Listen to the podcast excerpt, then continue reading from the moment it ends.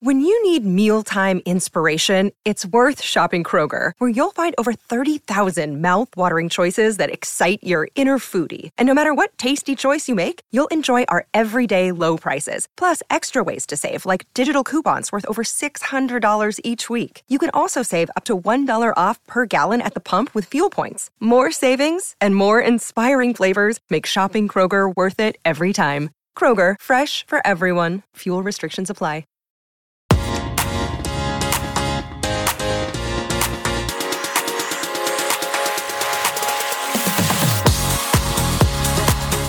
Hi, I'm Lee Salisbury, and over the years, I have directed some of the country's biggest continuing dramas and worked with some of TV's best actors and actresses and become friends with them.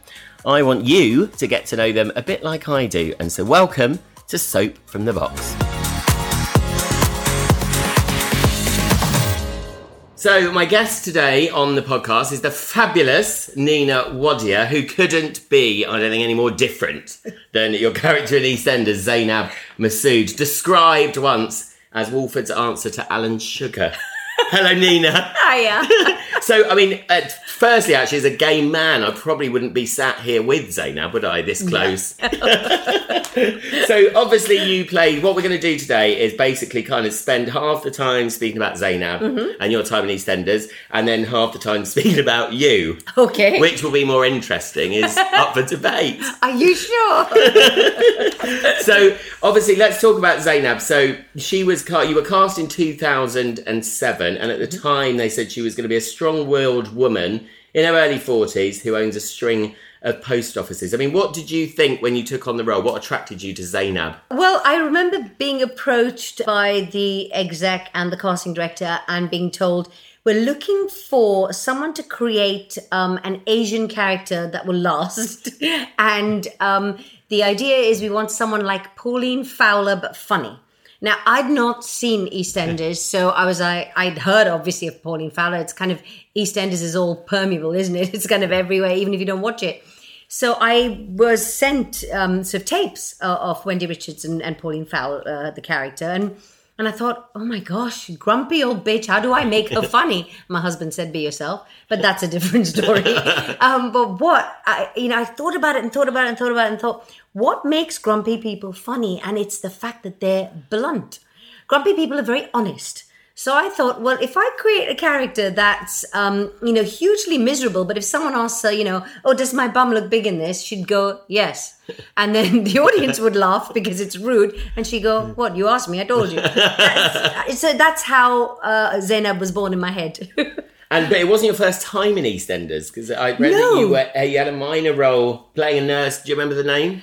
Indu something, is it? Viv. Vi- no, no, no, no, no. It was two. This Oh, is a real story Oh, behind wow. this that people don't know about.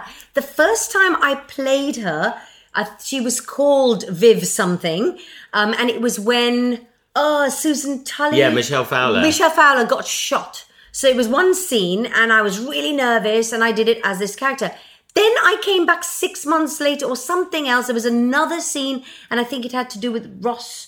Ross Kemp was in it. I know that, and um, and all of a sudden my name badge said Indu. So I Oh, thought, right. hang on a minute. Not only have I changed characters, I've changed race and color. Not that anyone would notice, to be honest, unless they look at the name badge because I played her the same. But I remember thinking, this is so weird, you know.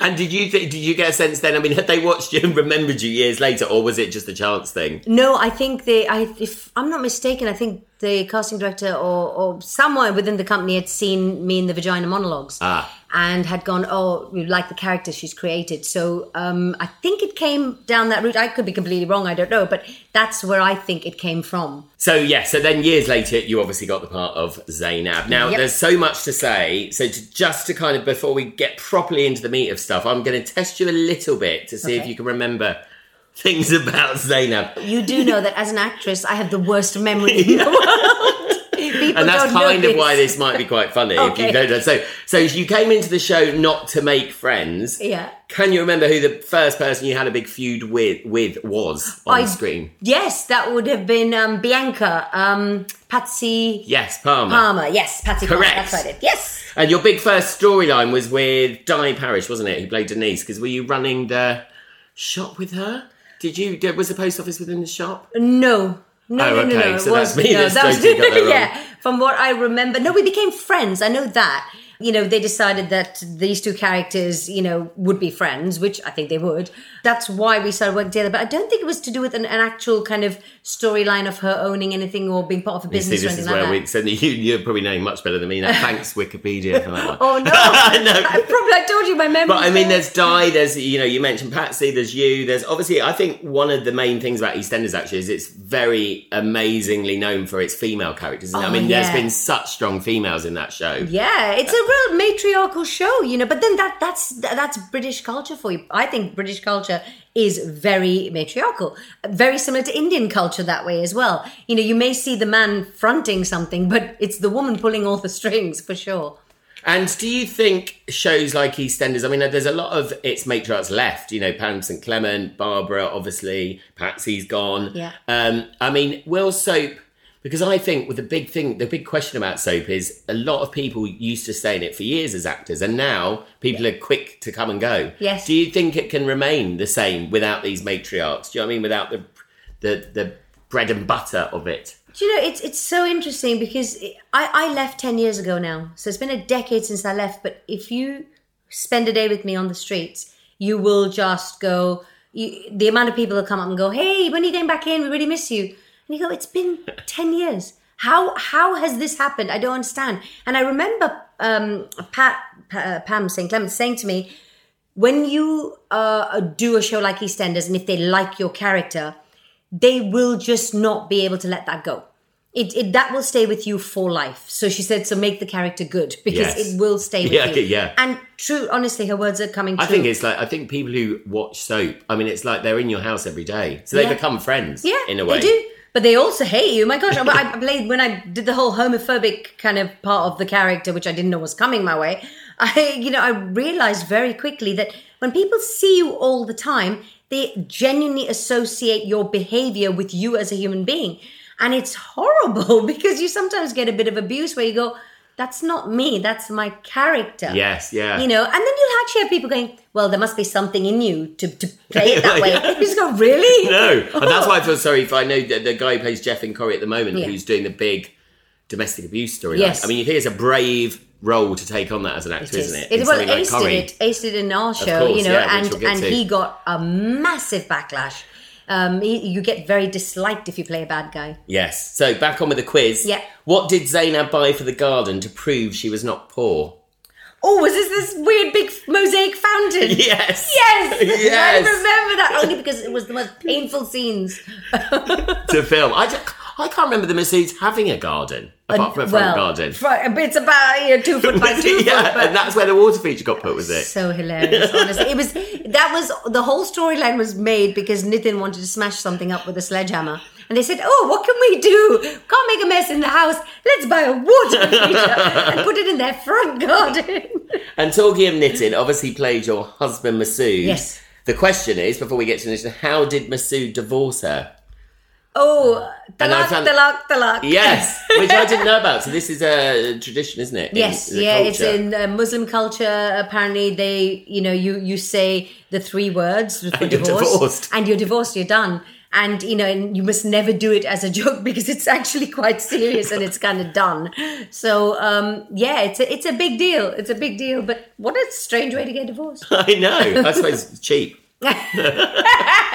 so, did you come in at the same time as Nitin, or was Nitin there? No, I came in uh, in originally, and people don't know this. Originally, as far as I know, it was meant to be uh, when when the character was thought up, a single mum with a daughter. Um, so that's why it was just myself and Zara who played Shabnam, who were in initially, and and I was running the post office. And then as we're doing that, I was told, oh, actually, we're going to get a big family in for you. So I was like, oh. And they said, oh, you know, we'll be um, auditioning some people for your husband. And, then, of course, I got a text from Nitin. I don't know how he finds out anything in the world, but I got a text from Nitin, like literally minutes after I'd spoken to the casting director saying, Hey, how are you? And I'm thinking, here we go.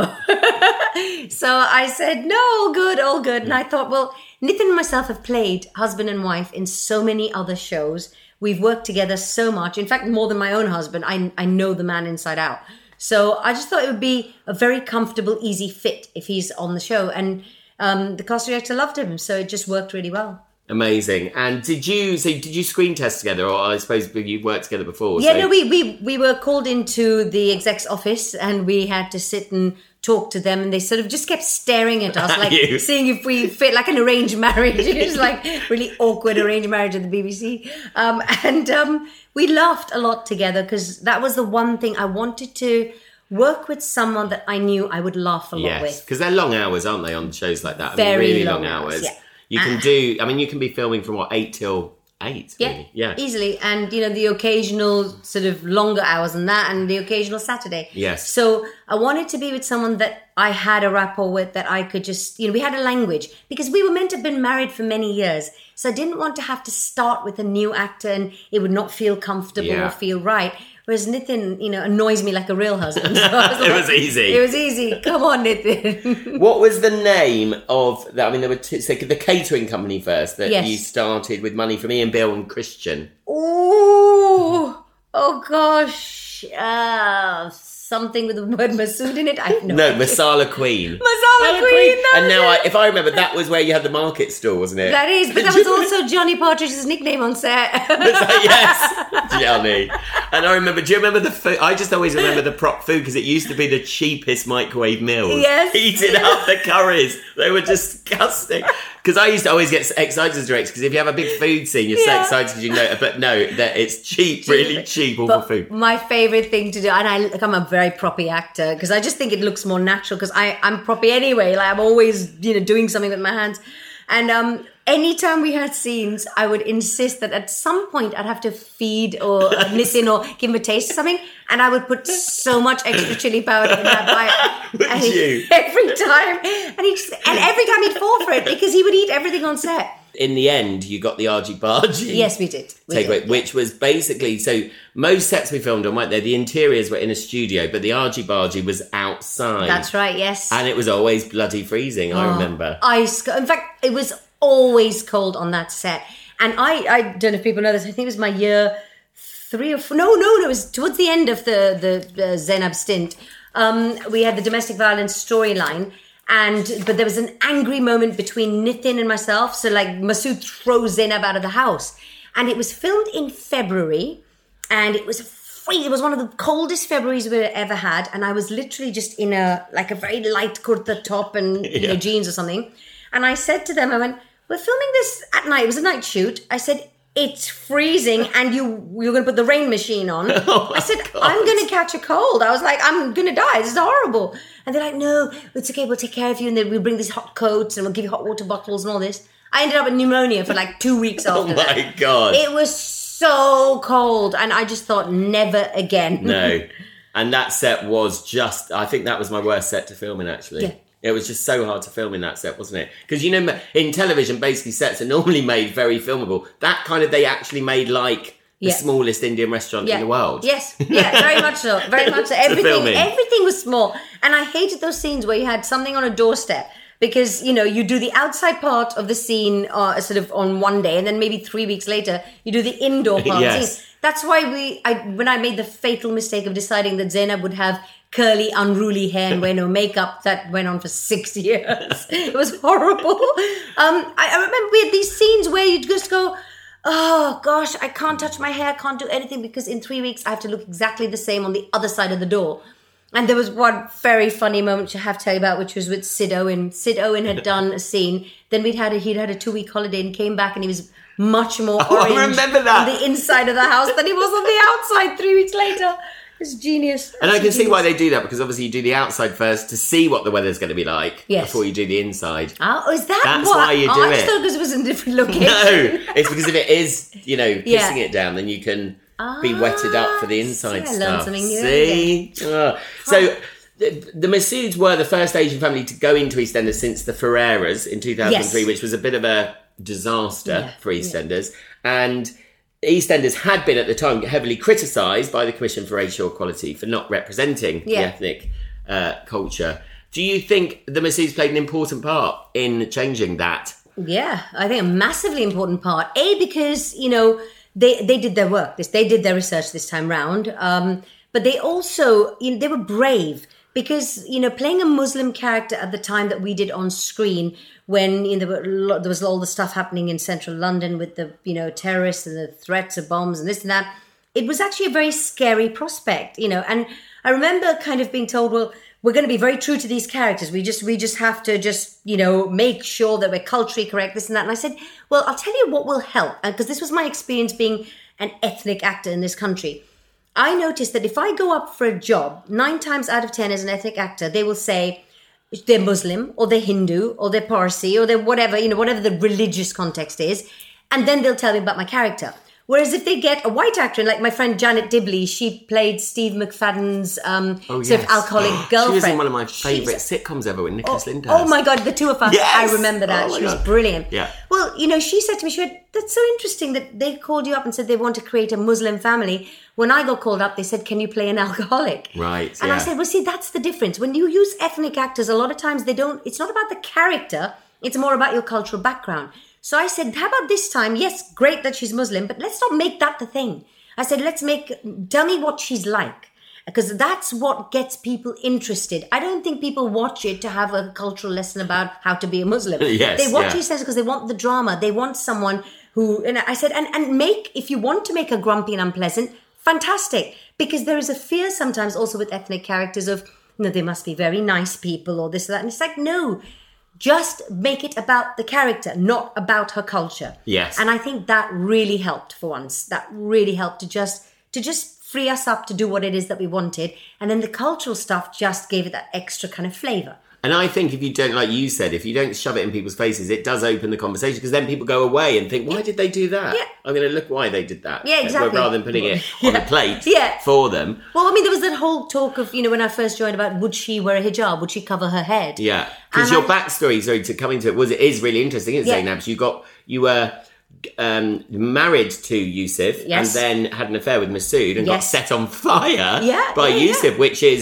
something that happened. Absolutely. And Masood rescued you. Yeah. So, I mean, it's a huge backstory to come in on It's that. a fantastic backstory to come in on, and, and so you know. But th- I think that's some. That's why. That's why I kept the accent because they they were saying. Well, I said, well, when did she move here? And they said, oh, she would have been in her early twenties. So I said, well, then she wouldn't have a British accent. She would have a Pakistani accent. She would need that, whereas Masood wouldn't because he came from the UK.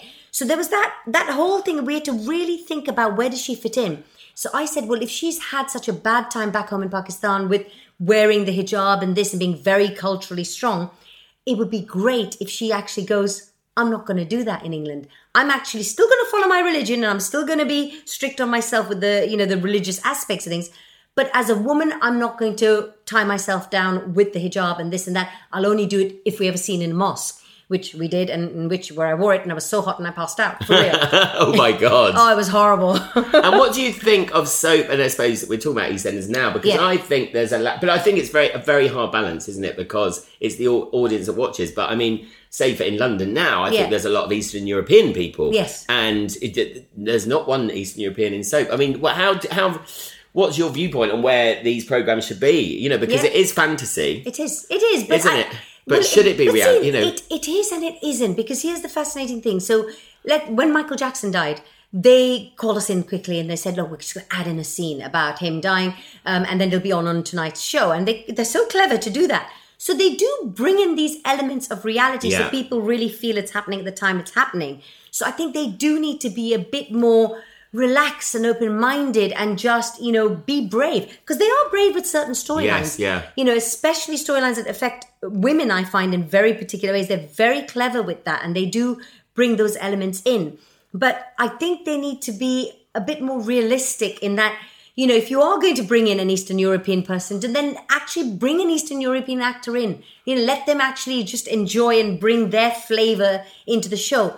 But one bit of advice I will give to anyone going in is that when when I was offered this, it's important to watch um, to watch it for at least two three months before you go in so that when you are in the show you don't stick out like a sore thumb. Because it's one of those shows where if you haven't really watched it and understand how it works you'll kind of almost have a different, not style of acting, but you'll have something that doesn't quite Oh, I think that's piece. totally true. Yeah. I mean, I saw, you know, I would do auditions with people who've worked in the National Theatre and stuff. They're amazing actors, Yeah. but just couldn't fit in the show. Yeah. And I think you're right because of that. It is. It's a very particular thing. Uh, It's it's quite. It's a it's a very raw show, and I think you have to forget. I, you almost have to forget a lot of your training. To be honest, you just have to be real in it.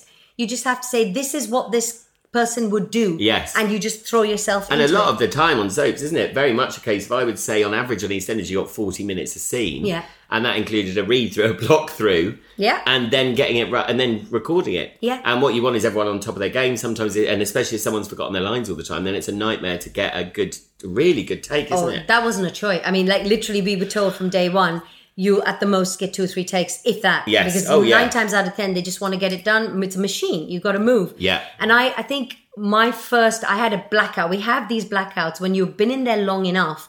Um, I know Adam Woodyatt told me about this. He said, that, you know, you get this thing when you're really in it, where you'll just suddenly one day have a kind of blank moment.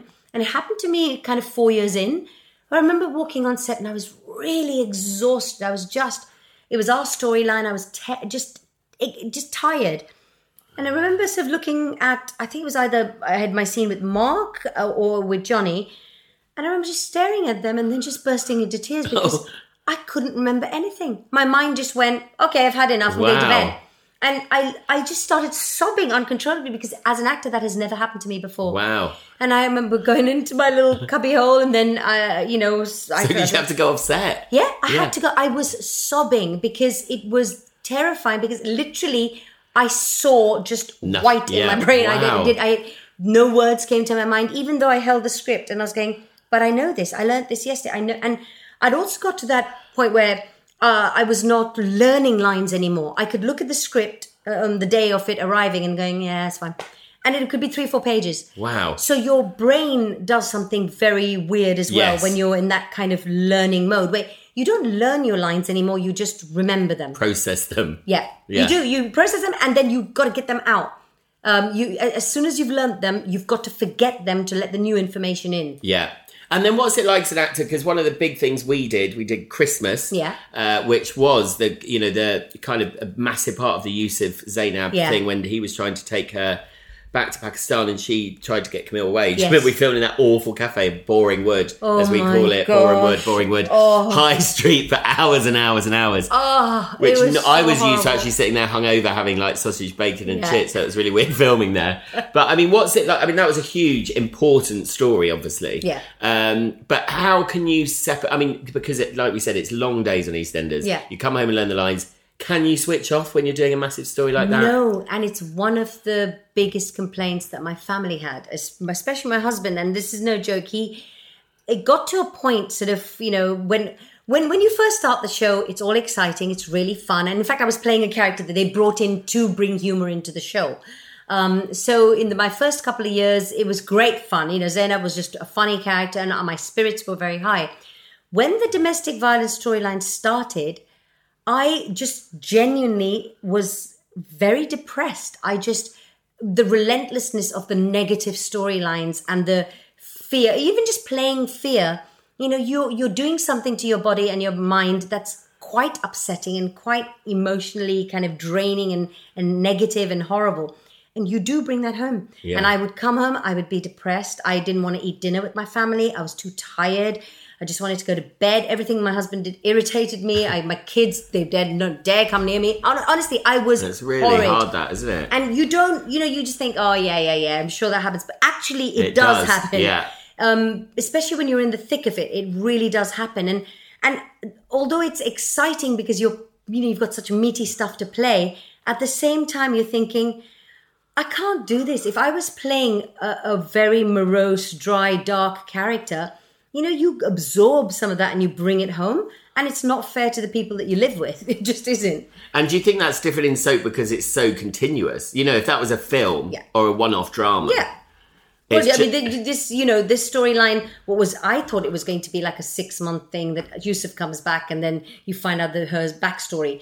And then it went on for like two and a half years. Yeah, that's and hard, hard, really that hard was very hard for me. And then after that, they were talking about, you know, oh, we'll bring the old Zainab back now. And I thought, how can, How after can you- yeah. a big domestic violence storyline, how do you expect it to be funny again within about three months' time? You can't do that. No. And it was a suggestion that I made that, you know, I need to go away for a bit. Because if I go away, I can freshen up. Yes. And then, then you can bring her back and she can be herself again. But she's just sent a man to his death, you know, in, in a burning house. And then you expect her next week to go, oh, wasn't that Yes. funny, that fire down the street. And I think I've talked about this with lots of the people I'm talking with because actually in soap, actually, I suppose there is that element of that has to happen to stay as a character there Yeah. because you think of, you know, Di Parish, who plays uh, um, Diane Orr, you think of Yeah. uh, Gail, Gail Platt in Coronation Street, who's Yeah. murdered about three people. and it's still kind of a normal housewife. But I suppose to have that longevity, Yes. then you have to do that, don't you you, have to. And it, it's fine. I think and you do just go away for a month to Scotland or whatever, and You you, come back a new person. Absolutely. Domestic abuse never happened. never happened at all. But what was really interesting as well was some fan mail that I used to get changed after so the first three years I had lots of great family of just you know oh she's so funny we love her and I love how abusive she can be and this and that all kinds of really funny stuff wow. and then it suddenly turned Changed, to yeah. like when the domestic violence stuff happened I had mail from and there's one letter in particular really got me a 17 year old Pakistani girl who wrote to me to say you gave me the strength to to run away I've run wow. away from home because Wow. I was not going to be in this abusive marriage anymore. She'd been married at 15 in Pakistan.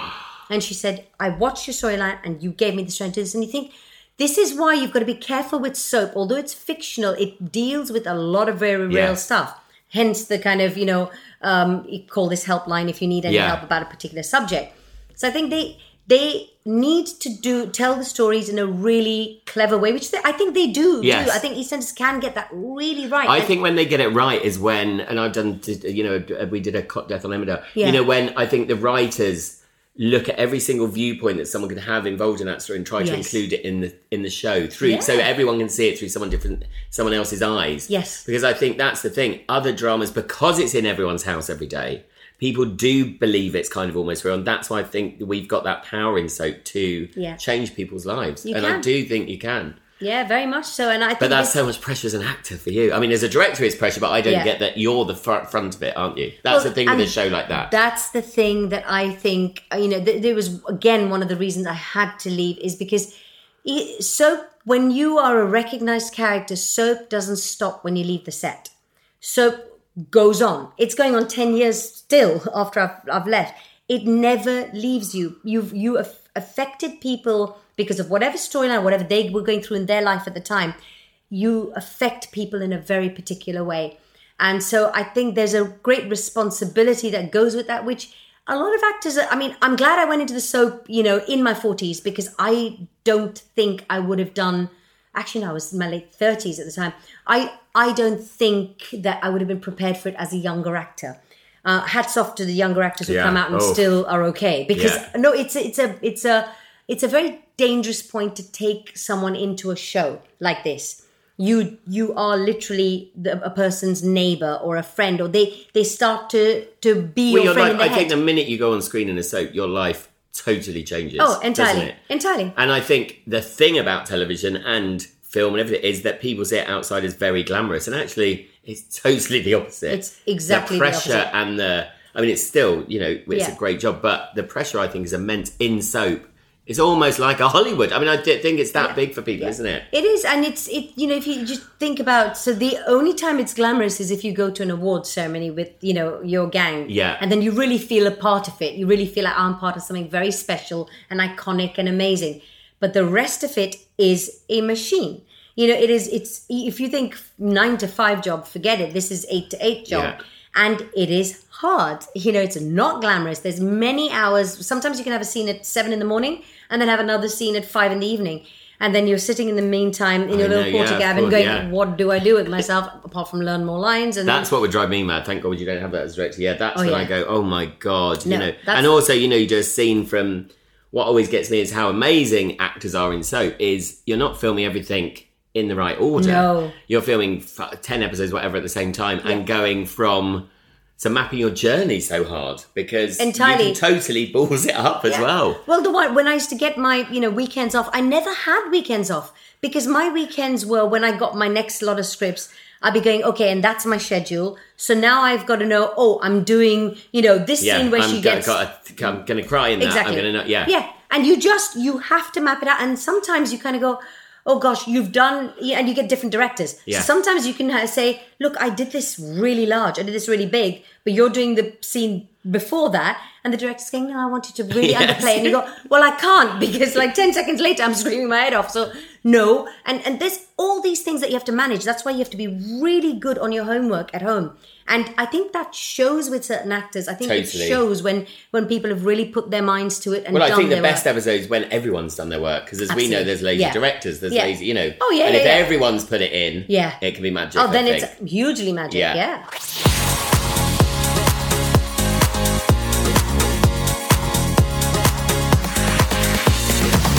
So let's talk about. We've talked about Zaina. Let's talk about you. So you were born in Bombay. That's right.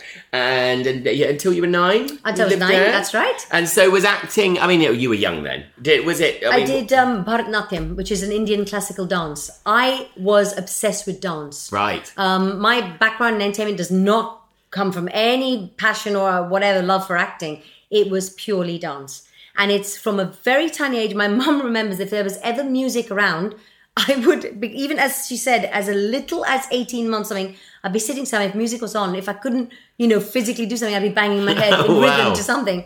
I remember flying back to the UK, age 18, and having been just dreading going up to my mum and going, uh, I've decided what I want to do for a living. the last thing she expected me to do was go, I want to be an actress. that is, "Do you want to what? I said, I want to be an actress. Why? It's a terrible profession. It's one step up from prostitution, for God's sake. I think everyone's parents would say that though. Yeah, especially at that time, you know, from the Bollywood background, it was like, no, no, no, you know, you don't want to be an actress. That's a bad profession. That's a naughty profession. And I was like, well, actually, mum, it's not, I don't want to do Bollywood. I want to do Shakespeare. I want to do the classics. I want to do Wilde. I want to just, you know. And so she was completely thrown and she didn't talk to me for three months. She was like, you're not doing, you're going to do law. You're not doing this. And we had a massive row about it. And literally, we're in the same house, she wouldn't talk to me. And then finally, my brother, you know, sort of said, Look, I've seen her. You've, you've got to understand. He says, You know, me of all people, I wouldn't say this, but I'm saying to you, this is something special. So then I auditioned for God knows how many drama schools, can I just tell you? And finally, finally, one responded and said, Yes, you can come for an audition. and it was this place in Richmond called Actorcise. Oh, it was awful. It was just awful. And it was run by a man who ran off with all our money after the second term. Oh no! It was awful. And then, um, like, we, I remember turning up for my second term going, where, where's, what, Where's what's happened to the school? And it was boarded up and all of our students are standing out there going, and, and we'd laugh as well because it was the kind of school, it was opposite Richmond Bowling Green. and so in the middle of a scene, you'd have someone knocking on the door going, can I use the toilet, dear? and you'd be going, huh? What? What's happening? I wonder if he's see. I wonder if he's seen you now. Yeah, well, he got caught. That guy, by the way, his name was Stuart Gadotti, and he got caught because he he tried to set up another school in Swansea, and he got caught there. But then they would have known him from the name. The worst name of an acting Oh, school ever. oh gosh, That must have set you up. I mean, as an actor, anyway. You know, as you know, you, I mean, you say you audition for loads of drama schools, but you auditions, you can au- audition and audition, and audition, and Yeah. think you're the worst actor ever. Yeah. I suppose after a month, if you've not got some. absolutely. And also, I I wanted to go to RADA. In fact, I, if I'm not mistaken, But you I went did, to actor size. I did the summer. I think I did a summer session there, um, and that was on a scholarship basis because um, we couldn't afford to send me to um, school because I had to pay overseas school fees, and my parents just didn't have the money for it.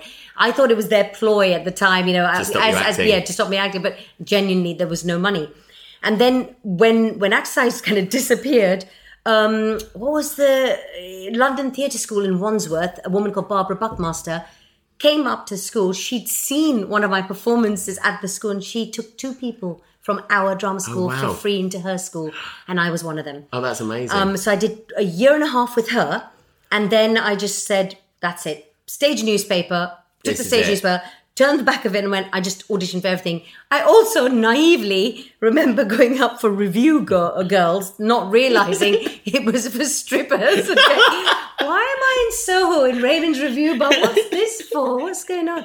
So, yeah. Um, I was thrown into the profession in a really, like, I, I genuinely was incredibly naive about the profession. I knew I didn't know any actors. I knew nothing about the profession. Nothing. I don't think anyone does really though. Who's gone into that? No, In a way, now they know, do, I suppose yeah. now, yeah, you Yeah. can do a lot on your your first big. So I suppose the first big thing that everyone knows you for is goodness gracious me. Well, yes, but that was seven years later. Seven years My later. first ever job was at Theatre Royal Stratford East. which is Um, amazing. A best theatre ever. Yeah. For me, it's my the best theatre ever. And I, I worked with Jeff Teare and Philip Hedley, and I did uh, a panto.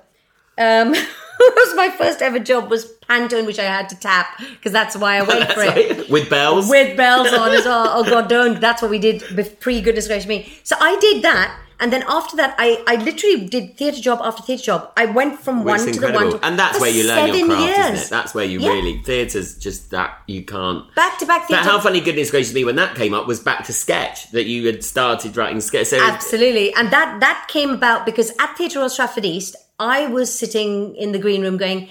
You know, I always get the girl next door, the best friend. I never get to show what I can do. I'm always a support actor. And Philip Hedley was the artistic director at the time there, said, No, that's a character actor. And he says, And you must know that about yourself. He said, You are a character actor, which, you know, when you're younger, you go, You think, "No, what? I'm a lead. I'm a leading lady." I'm a leader. But, but it's a brilliant thing he said to me because actually he's right. Because what I was doing was character acting. And I thought, and he said, if you just embrace that, he says, you just accept that and embrace that. He goes, you go a lot further than if you keep thinking, I'll get Julia Well, I think you Roberts' go along job. further No. than if you're a say a Meg Ryan or a who Yeah. are who are basically Yeah. the same part, Yeah, really, but leading ladies. But there's a lifeline to that. Yeah. So I, I did that, and then and then he said to me, instead of sitting here, you know, bitching in the green room about how you don't get this, he goes, "You said you write." I said, "Yeah." He goes, "So get a bunch of people together." He says, "I'm thinking of getting a group of um, young Asian actors together."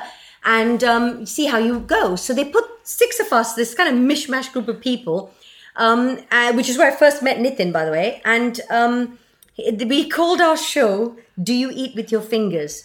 Um, and I like that. yeah, and we literally we got together and uh, co-wrote and co-performed and just you know. So is this the uh, group that went to Goodness Gracious Me? or Yes. not? Yes. Well, yeah. no, no, no. Just me from that Oh, group. just you, right, okay. So what happened with that group was they they chose initially they chose myself and there's an actor called Paul Sharma, and Oh, Paul, who also came into EastEnders. Paul came to EastEnders to play Nitin's my- brother. Exactly. Yes, I remember Paul. Now, Paul didn't. We then were asked by the BBC to go and do a one off show at the Riverside Studios. Um, it was going to be called Peter Sellers is Dead. Um, but they never end up calling it that, thank goodness. Um, they said, no, it's actually going to be called Goodness Gracious Me. Ah. And so, Paul and myself in that show, Paul's a tapper, and he can tap way better than me, by the way. And he basically, I choreographed a routine where it was I had bells on, but would do tap movements, and he his top half of his body had to learn to do Bharatanatyam, and we combined this dance. Oh, wow. And that was one of the things that used to bring the house down. And he was going to come on to Goodness Gracious Me. For some reason, he decided it wasn't for him. I still to date don't know why.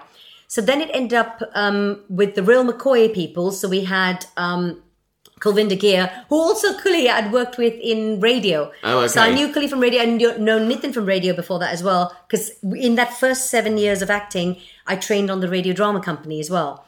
Um, and my audition for that is a classic. I have to tell you about that later. But anyway, so next thing I know, um, we perform in front of um, uh, you know the BBC execs, and we were told you've got a radio uh, slot to do Goodness Gracious Me. It's going to be a radio show, and luckily I'd done radio, so I flew in that, loved it. And then next thing, it was so successful so quickly. The listeners loved it that they said within a couple of months, right, it's going to be a TV show. And that's when I panicked because mm. my only TV experience up to that point was one episode of 2.4 Children. right, okay. I saw that on your CV. Actually, I used to love that as well. What were you Oh my- 2.4 I played. Because that was humongous at the was time, wasn't huge. it? It That was was, like the biggest show. I mean, if you look at it now, it was terrible. It's an awful show. Awful. But, but, you know, lovely actors, and we laughed. And I, my, I had one scene as a supermarket counter girl selling olives with Kim Benson, who played the the um, plumber in it. Oh, okay, yeah, yeah. you know, the female plumber in it. And and we got to be good. We're still very good friends now. And so that was my first and only ever TV experience, and I hate, I did not Hated like it, it. right, I yeah. like I'm a theatre girl, so next thing I know, they're going, "Oh, it's going to be TV." So I used to go early and sit in and you know learn from the cameraman, from lighting, from the sound, blah blah blah. So that when because it was multi-camera, goodness Yeah. me, and a Friday night live. Now the Friday nights I loved because I was used to an audience.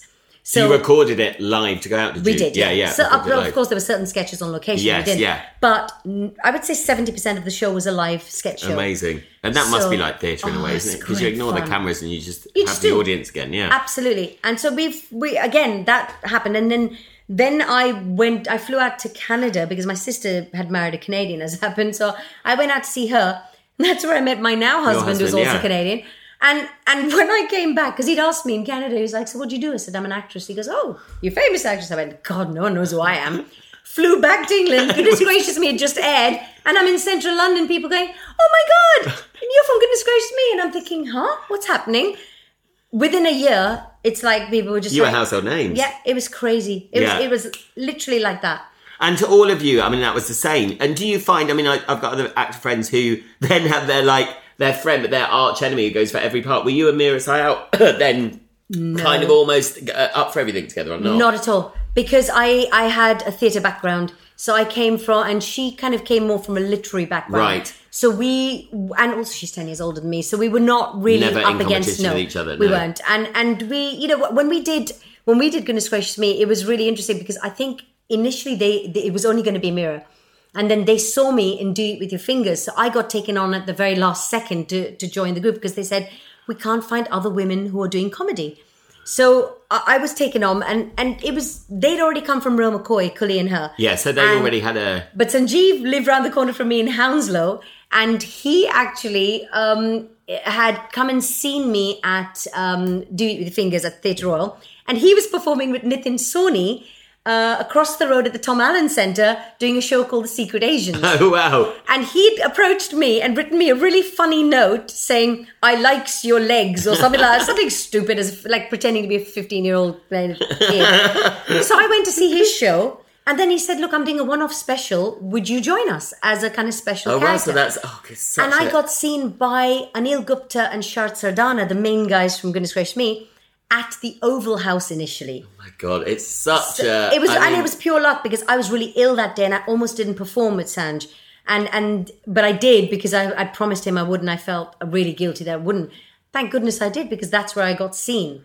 So then I said, "Oh, I'm doing the show called Do It With Your Fingers," and then they came to see that show as well, and that's how I got into that. And group. did the fame thing frighten you when you first got when you started to get recognised? Was that? Uh, Oh, it was kind of- exciting! it was exciting. Oh yeah. my gosh, no, no, I can't lie about that. I was, I was like, Like, oh, hi, my name's Nina. No dark glasses, no disguise. Are you kidding? I was like, desperate for people to go. Yes. Sorry, hello. With a goodness gracious me t-shirt on. exactly. Kiss my chuddies written across my back. Yeah. Those first two years were so exciting and so fun. But reading your CV, I mean, it's amazing. You've done so much. Oh, You did the Vicar of Dibley. Yeah, as did Vicar well. of Who were Dibley. you in the Vicar of Dibley? I played a woman who worked at the council. So did you I, get to work with Dawn French? Yes, I did. Yes. yeah, I uh, had one scene with Dawn. when you work with these other huge comedy Yeah. actors and stuff, I mean, do you do you learn through your career that you will work differently? I mean, is it quite interest? Does it is it interesting when you see another person who's made it, who's a made, you know, to, to to watch how they work? they're very different. That that that's the one thing I know is that uh, comedy, although everyone's doing comedy, their styles are different. And what's really interesting is I pick up a lot of new stuff. You know, I I I, I always find something in someone else that I think, gosh, that's so clever. Yeah. You know, and I'll kind of incorporate that into my next job. So you're always learning because that's the one thing that I was, you know, I was told that you must always always learn. Never think you know it all about Yeah, acting. You just yeah. never do anyway. No one ever does. So you you always learn from the next person and the next person and the next person. And it's daunting when I walk into a, you know, like did still open all hours, and you know you're going to be working with, you know, Sir David David, Jason. Jason, You kind of go, oh, I don't know if I can. I know that never goes away, does it? It doesn't. job, It I doesn't. but you so get used to it when you work. I oh. always find, yeah, when you it's when you're once you've been there a week. I mean, on EastEnders, you Yeah. know, my first block was the Fire Block. Yes. I remember oh, Pam Oh, and wow. June and you guys coming out. and You're like, oh my Gosh. gosh. But is it funny a week later? Yeah, you're just friends. funny, you're totally friends. And that's what's cool. What I do, that's the other thing I notice is a lot of big names are very generous actors. Yes. You know, so they will, they, okay, for me, it's always about teamwork. you there's no point going. I'm just going to be really good in this scene, and I don't care about anybody Yes. else because then the scene is just going to be crap, isn't Yeah. it? So I learned that very early on Yeah, in my theatre days true, yeah. that if you want to have a, a good relationship and and really, if you want the audience to really love what you're doing, you really need to love your fellow actors because then it comes to life, and that's what I liked about the Masouds. You know, you saw us on set. Yeah. We were inseparable, and, and people make I remember being us. shocked because you were all the Yeah. totally opposite Yeah. of the characters, which seems funny to say, but you kind of do. I mean, even I still class myself as an audience member sometimes. You Yeah. do kind of come in with preconceptions. Really? Uh, yeah, and I thought, oh, well, they will, they will the never drink alcohol, and you know, like the suits. I remember one of the first stories you said. I thought, oh, I don't think she's anything like Dana. oh, but then St. Clement obviously was. Yeah. Hello, darling. When you meet her, you think, so oh God, yeah. so posh. And, and in fact, I found that on that set, which was this was an interesting thing about a set because not everybody is friendly to you from the beginning. No. And it's it's a funny thing that Pam said to me one day. I was like, you know, I've been here like eight months and you haven't really spoken to me. She's like. I'll see if you last first, darling, and then we'll get in touch. I'm like, I know. It's so, I found that really rude, but And I suppose looking at that now, because way. she's seen so many people come and go, Exactly. you do become. I mean, I used to feel really rude to extras because Yeah. you had so many casts. You Yeah. used to just ignore the extras. And I used to come home thinking, God, they must hate. They must think I'm so in love with myself that you just almost ignore them. Because then I remember we got told as directors. There was a new rule that came in that said if they if you spoke to them, they got paid more. Yes. Then it made it even worse. Worse, So I if they came up to you, you just Yeah. had to blank them. I know. Oh, I mean, we had to do scenes with them where I, you know, I was working in that minute mart, and someone would buy something, and they just nod, and you go, "Are you mute? Is everyone mute?" I this know, set?" yes. Like, but they're like, "No, I can't talk because then they'll have to pay me more." And I'm like, "So say thank you then." yeah, quickly get it you?" in. Yeah, do a whole speech. so, that, um, so then there's, I mean, there's so much we can talk about British television. You, uh, you've recently just to highlight some things. Yeah. You, you were in the Guy Ritchie's remake of Aladdin, which I actually watched the other day. Oh, did you? Yeah, Oh, with yeah. Will Smith. I mean, obviously, it's for a lot of special effects and Yes. stuff. What's Hollywood like? it's you know it's a really it's really weird working on movies with kind of Hollywood people, Hollywood directors. Because I, I went out and did you know pilot season for a couple Yes. of years out in LA and worked with Anders Holm. And you've done Bend It like Beckham and stuff, so you've done Yeah, lots no, of films. But is, is, but you know, is there a it's um, marked difference? Yes, it's not as friendly. No, that's what no, because obviously as a director, I think as an actor, you always have ambitions of going to Hollywood. And I remember an actress saying to me, like, never leave soap. Because she said it's the most control you'll have because as a Yeah. director in Hollywood, you'll also have the producers, the money makers, Yeah. who will all be going, no, she should sit down, no, Yeah. she should stand up. there are so many people telling you what to do. And everything else is more important than your actual acting. Right, So yes. by the time you actually get onto the set, finally, you've not only been kind of preened to, to death, you've been, you know, uh, told exactly where to stand, what the And have you is. met anyone is- at that point? Have you no, met? No. Thus far, only the first AD Right. and everyone in the background. And then Guy walks on, and then he's eh, he was lovely in fairness to me, and, and luckily he you know knew me from goodness gracious me, which was a huge bonus. Nice, yeah. And he, and I liked the little character, and he just kind Because I of suppose went. the directors, they are just as famous as the actors, I suppose, in a way. I mean, Yeah, like, especially like him, a- you know, yeah. it's like, and also when you have a crush on someone like that, you're like, you've got to- Yeah. which I did hugely. So I was like, oh my god, it's going inside. I'm going, ah, that was like a twelve year old child. Um, but you know, you you have that, and then of course he'd come in, and then he'll give you know what his take is on it, and he wanted me to constantly be on the props and not even look at Aladdin. But at the time when we did it, because that's not the whole scene in the movie, that's half what, Right, what the okay, scene was. yeah. Um, Aladdin had this metal pole on his shoulder with a red dot, which is where the monkey was meant to be. Ah, right. So he said, you know, refer to the monkey when you throw the dates at him, and all of that's been cut, sadly. Um, so there was so much. Maybe, remember, maybe, maybe you were throwing it to the other side. knowing me, and so you do you do all of this kind of stuff, and then uh, like you realize next thing someone's actually said action, and you've gone, Oh. What? Oh, God. Oh, God. So what? What's going on? And and it's it was terrifying because it's it happens very quickly. It's all very we got to get it done, and and you know you just know there's a lot of money on yeah, that there's so much money every Yeah. second being spent. And you know that there's some American, you know, 17 producers watching you and Yeah. every move. So if you don't do well in this, you'll never work in Hollywood. So the pressure is 10 times worse. Yeah. But I mean, that's the thing about my career, though. The one thing that I've never ever done is said no to a job because it's too small. Yes. For me, when I when I started, I remember kind of speaking to other actors, going, how do you do this? How do you get a job? Because everyone would go, well, you can't get a job without an agent. And I go, well, how'd you get an agent? Oh, you need a job. You can't get yeah, yeah, yeah. Thinking, so, what? What? This is so yeah. messed up. This is the chicken or the egg. What do I do? So I just wrote off to everyone, Yeah, hoping you just have to do it all yourself, and I think you always do. you do. because 60 everything changes so to. quickly Yeah, now. You know, does. like this, we're doing ourselves. Yeah. But so, would you? I mean, saying that, then no jobs too small. I mean, can you actually imagine a life full time in Hollywood? I mean, so many actors have come back, English actors, going, "I did it for a while. Actually, it's you know, it's too much." I, I was out there for two years. Um, uh, one pilot didn't get picked up. One pilot did get picked up. But when the pilot got picked up, um, I was very, I was not very well actually for a bit. So I had to pull out Pull of out, right. which was very gutting for Oh, me. bet, really yeah. gutting because it would have meant okay, LA would have just Yeah, happened yeah, for me. yeah, yeah. But I realized actually, especially with the kids, you know, that's the other thing. If you're balancing children, Children a and marriage family, and- and, yeah, a marriage yeah. and a career, you've got to do what's best for everyone. And for me, I think falling ill was actually a stress related thing because I was worried about their education as well. I, I looked at schools out in LA and I'll, I'll be honest with you, it was, I just didn't think it was right for my kids. No, I just I mean, didn't. LA's a It's Weird it's place. it's a very. If I was single, I'd be out there like a. Yes, shot. God, yeah, that yeah, would be me same. done. Yeah. But as a a, a family oriented person, I mean, I'm, I'm. Don't get me wrong. It's not. This is not the end that way. No. I still am excited about Yes, it. Yes. Yeah. And I think once they're off at uni, my kids, you know, they're 16 and 13 now. Once they're off at uni, I think I might do that. But having said that, since kind of going, oh, I don't know.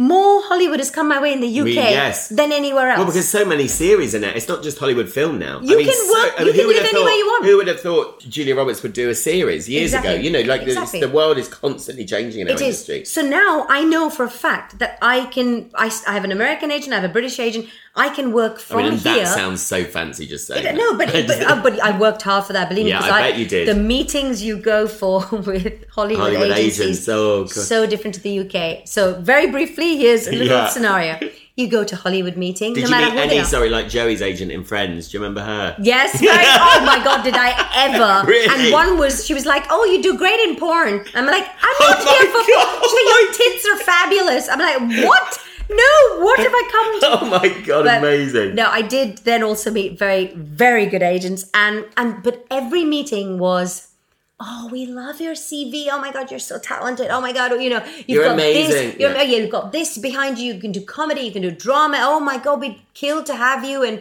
every meeting, to- every meeting, cut to the opposite in the UK, where you walk into meeting and go. Oh. is this all you've Yeah, done? what, what, what is it? What's it? Who do who? You worked at Theatre Royal Stratford East. Oh, so not Theatre Royal in the West End then? Okay, fine. You know, like I, I've, I've been here thirty years, and you just still look at my CV Well, oh, like, you had a break for a year. Here. yeah. Oh. What did you do there? Oh, well, I had a child. Yes. Oh, and you didn't go back oh, to work in oh, six weeks. So entirely different. Yeah. But the American, the, the, the agent I finally signed with, I love, and they're very proactive and all kinds of things. But when you know, like when I made this decision, of course they were a bit upset with me to say the least. Um, but I had to do what was right for me. Yeah. But I also had to go out and try, and I also had to kind of enjoy that experience. I think in this industry, everything happens for a reason. I really do Yeah. believe that. Yeah, yeah, yeah. You know, because Yeah. jobs, you know, for me as well, t- there's never ever a time that two jobs don't come up at the same time, and No. then you have months off. always, happens, and it's so gutting. So hard, and it's so hard to decide. It really is. But, But- you, I think your gut normally just instantly tells you. It does. But you I think the other thing I've also trusted because I've trusted my gut more and more, I tend to only do something for as long as I want to do it. I mean, leaving EastEnders was one of the hardest decisions because it could have been a job made. for life, couldn't it? It could have, and it still can be. The nice respect that they gave me was Yeah, they said, you can go "We're not going to kill you off," because I asked to be killed off. I said because I thought I'd get a massive storyline if I get killed off, which I would have. But it would have meant I couldn't go back in. Ever, yeah. So they said, no, we're not going to do that. We want to leave the door open for because she's a great character. So I thought, well, that's respect shown Yes, back to great, my yeah, hard work, yeah. which is very nice. Which they them. don't do for everyone, so that is No, totally respect. It was huge. Yeah. So uh, once I left that, I suddenly had this freedom to kind of go. Do you know what? I'm just going to try anything now. Yes. So now I've done that. I'm going to try. I'll go for some dramas. I'll go up for whatever. And you know, it, and it's been interesting because still open all hours sort of came back. We had a goodness gracious me reunion again. Which we will quickly talk about actually while you're on it, because Yeah. is that I mean a totally different kind of kind of comedy, isn't it? Yeah. Because it's going back to Entirely. like the original. Does Yeah. it still work? I mean, it does. It's got the It audience. It is does. It, It- is it strange going into something that very is, I think, unique nowadays? There aren't many sitcoms There like that. Well, it's very iconic because I mean, I watched Open All Hours. Oh, I sat I and I yeah. watched it, and I remember thinking, how do I make a character like Mrs. Hussein fix it, fit into that world? yes. because that was the idea. They were updating it, so it wasn't Doncaster. It was still there. It's still in the original shop. It's Yes. still filmed there. But of course, you know there is a Muslim community out there, and you just kind of go. But I don't want to stand out in a really negative way. No, and especially that it was filmed and the style of it was very much the same as it was. Because, like we said, 2.4 children. yeah. Would that work now? No. Probably not. No. But that has. That has, and and it was interesting. So when I when the character was written, she was written as a one-off for the Christmas special. She was literally like two lines in the Christmas special, and I remember meeting Roy Clarke and thinking, legend of a writer. I, I was like this, just bowing down to him. I think he's Oh, amazing. He keeps up appearances as well, isn't he? And yes, yeah, he's, he's yeah, incredible. And Yeah. how he just keeps coming up with more and more and more. And he said to me, he goes, Don't worry about the character. Like, don't worry about what she looks like or this or that. He said, She's a gossip.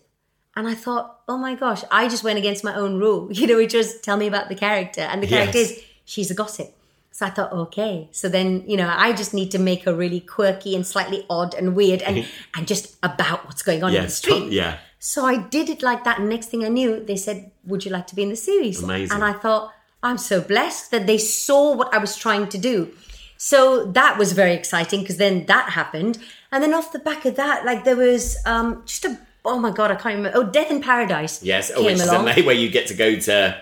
Who says no to that? Yes. But I was, oh, you know, the, about five years ago, they came for me when it was Kris Marshall doing it, and it was a storyline about, like, I think a hen do with some a bunch of girls going out, and I couldn't do it. I Oh. was doing something else at the time, so I was like, oh no, I've got it, I can't it do filmed? it. It's filmed in Guadeloupe. Guadeloupe. And I remember the beginning of that series, there was a big complaint about the sound, that Yeah. could ever hear the sound. I just thought, was that because everyone was just constantly drunk? Yeah, pretty much. Yeah. I mean, like, I mean, you cannot do a show like that and not drink rum from ten From o'clock in the morning yes, to ten o'clock at night. It's a, it's a beautiful I setting. bet. I mean, Oh, genuinely is yeah. paradise. It is paradise, and and you know, I got so lucky that I get a storyline with one of my comic heroes, who is Ardal Hanlon. I was like, Oh, amazing. What? I'm said I'm playing Wow. his love. I'm like, yes, Yes, it brilliant. It was just incredible. I just thought this couldn't be a nicer job. In fact, I remember my agent going, "Hey, you remember you couldn't do Death in Paradise last time?" I went, "Yes." Yeah, thanks for reminding and me. And she went, "Well," and I went, "I'm doing it. What is it? Yeah, I don't yeah. care what the part is. I'm doing it Yeah. because every actor does it. Is so smug about it. Um, They're like,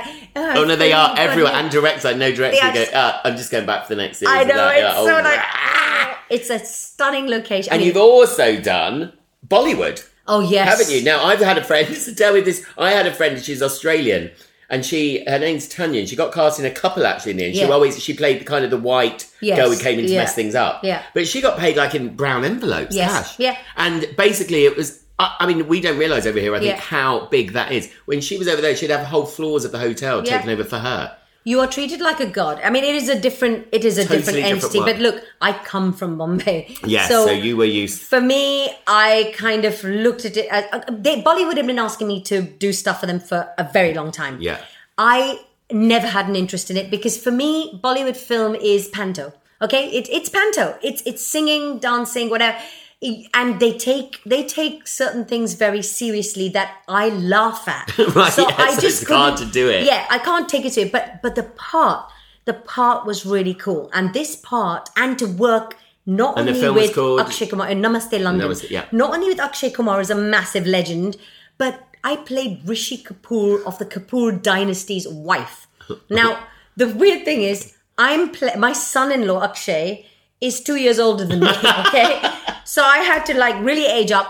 Also, I found out I was pregnant with my second child Oh, in right. real life when I was doing the film.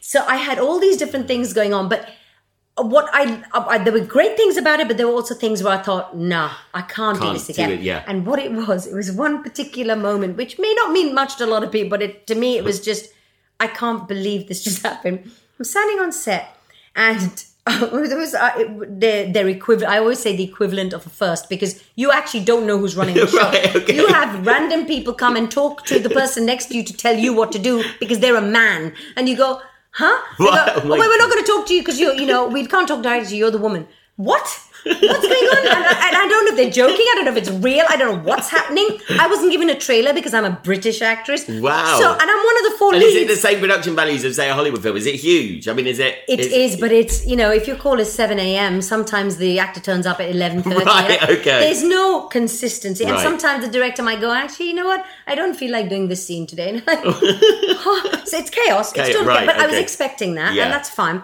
And you get dubbed, whether you really? the sound man is the most pointless man in Bollywood because.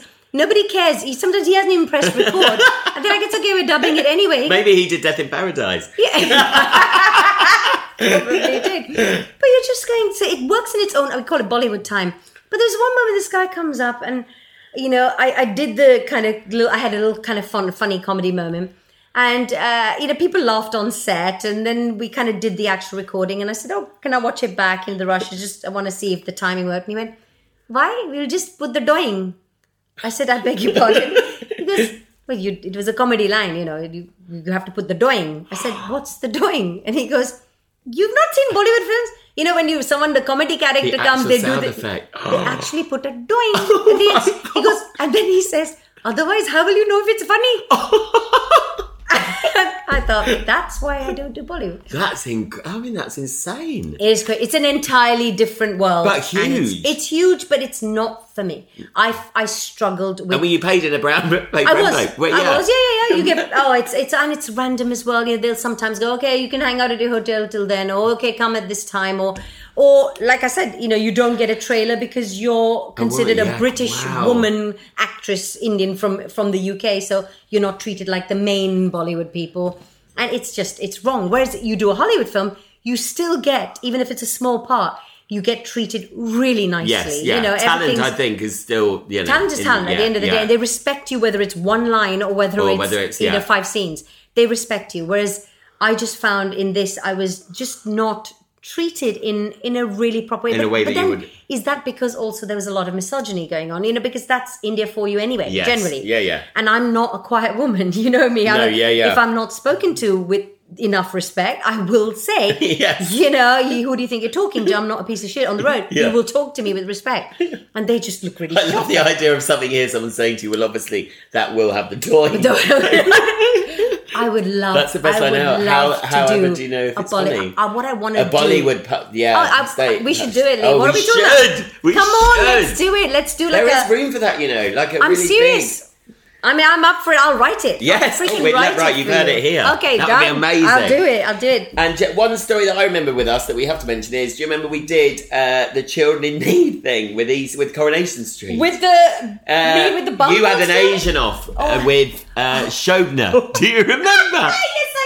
And then there was a brilliant scene. I think it was written by was it written by John and Harvey? I can't remember. There was a brilliant no, scene with Sue. was with Sarah. Uh, you had a Sue Cleaver one about Sue gays. Cleaver, that's right. Yes, I did. Which was I brilliant. did. And just as we got there, because you were in the boot of the car, I remember, which Oh, was your yes, idea yeah. that Johnny had put you in the boot of the Oh, car. that's genius. Do you remember Yeah. that? Do you remember what feeling? Because I remember then afterwards, I remember actually all the EastEnders cast were going. What are their dressing rooms like? Do you remember? Because they were gorgeous. They were- and I know. obviously you were in a Portakabin, weren't you? I you? know. We always in the Portakabin. I think used the biggest mistake they made was letting EastEnders cast go to Coronation Street at that they time. They should have done that. They should have sent them to us. Yeah. And then they maybe could have campaigned for better rooms for us. Well, they did send them to us actually, and I remember it was Jeff. You weren't because you came up there, and then I did the day at EastEnders when Yeah. Bev Callard, who played Liz, came with Jesse, and it was going Kim Martin. It was quite Yeah. because it's, quite weird. I mean, for me, it was so bizarre seeing soap legends together. Well, the first time we I did a soap awards, I remember like the people any anyone on the red carpet when they stop you, they go, "So is it true about the rivalry between the two? And I, like an idiot, you know, what I joke about everything. I Oh, was like, God. "Oh God, yeah, we hate everyone." and next thing I know, it's in some soap Yeah, magazine. it- it would have been the- Zainab says that East End. I'm like, no, it's so, horrible. I know it's a joke. Jeez, there a lot of them. Like Shobna, I've known. For, Shobna was in Do You Eat with Your Fingers. Oh, was she? Yes, she was in Do You Eat with Your Fingers, and she's a superb dancer, by the way. She's an amazing dancer Oh, she's really funny. and she's very funny. She's great sense of humor. So there's there's all these like you know like when when the whole Korean this thing happened, I thought, oh, it's a is it a real thing? Is it not a real? thing? I don't know.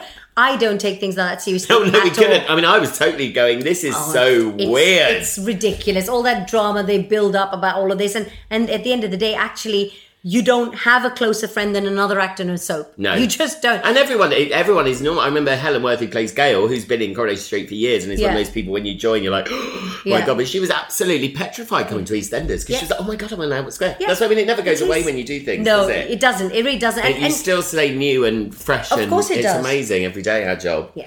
So, well, it's been amazing. Oh, and no, there's one more thing I want to talk to you about actually, because there's so much we could talk about. One of the recent things you did was isolation stories with Sheridan Smith. yes, that's right. Yes, And uh, so, how do you think? I mean, in the what we've gone through this year, what's the future for your? You know, because uh, as we all know, it's much harder to get a job at the moment. It's very hard. Um, Um, I as soon as the lockdown kind of eased off, uh, I had a couple of self tapes come in straight away. So I'm actually currently filming uh, an ITV drama with Emily Watson called Too Close. So I'm doing that. Um, I was working with Stephen Merchant on his new comedy, The Offenders, when everything stopped dead in March. So that's picking up in December. Yeah.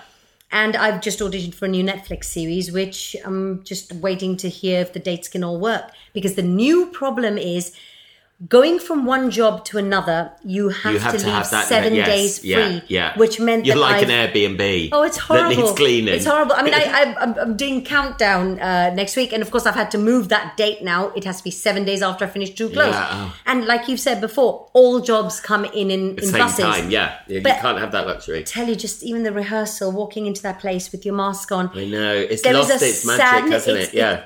filming is not Well, as we know, it's about the fun and it's about the because that's what makes it kind of come alive, isn't it? But and you- standing two meters away from everyone. No, and we're a very, you know, we're a very touchy feely industry. Yes. You know, you're always hugging someone or sitting on someone's lap, or, or is that just me? But it's, a very like when you bond with someone, there are no filters. No. You know, and and you know those people that you can bond with and be free with. Yeah. and you can't do that right now because everything is about the you know the pandemic. Everything's about don't touch this, wear that, touch this, wash your hands.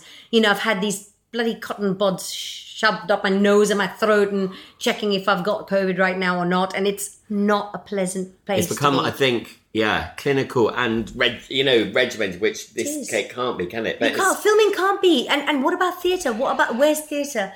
Like where's the love for theatre right now? And it just it's just I'm so desperate. I know friends who are you know have had to stop in the middle know, of everything yeah. and and I pray that everybody gets work. I know a lot of my friends are working currently. well, this in- country, theatre is part of our, you know, soul. It's the lifeblood. It would be is. horrendous if theatre went. But Yeah. so who knows where it's going. Well, thank you. I'm going to give you a little soap from the box. Aw, so, and the last question you. is, who would you who would you have given that to in EastEnders, character wise, to have washed away their sins? Ooh, to wash away their sins. I mean, we could talk about the actors, but then we'd be we'd be giving too much away. oh, just the character. We'll then. be talking about that afterwards. No, uh, do you know what? I would actually, I would give this as a laugh to John Partridge. the masala queen. the masala himself. queen deserves it. He's got a lot of masala on his hands at all times, so the soap would come in handy for him. Well, thank you very much, Nina. No problem. Lots of love. Bye. Ah.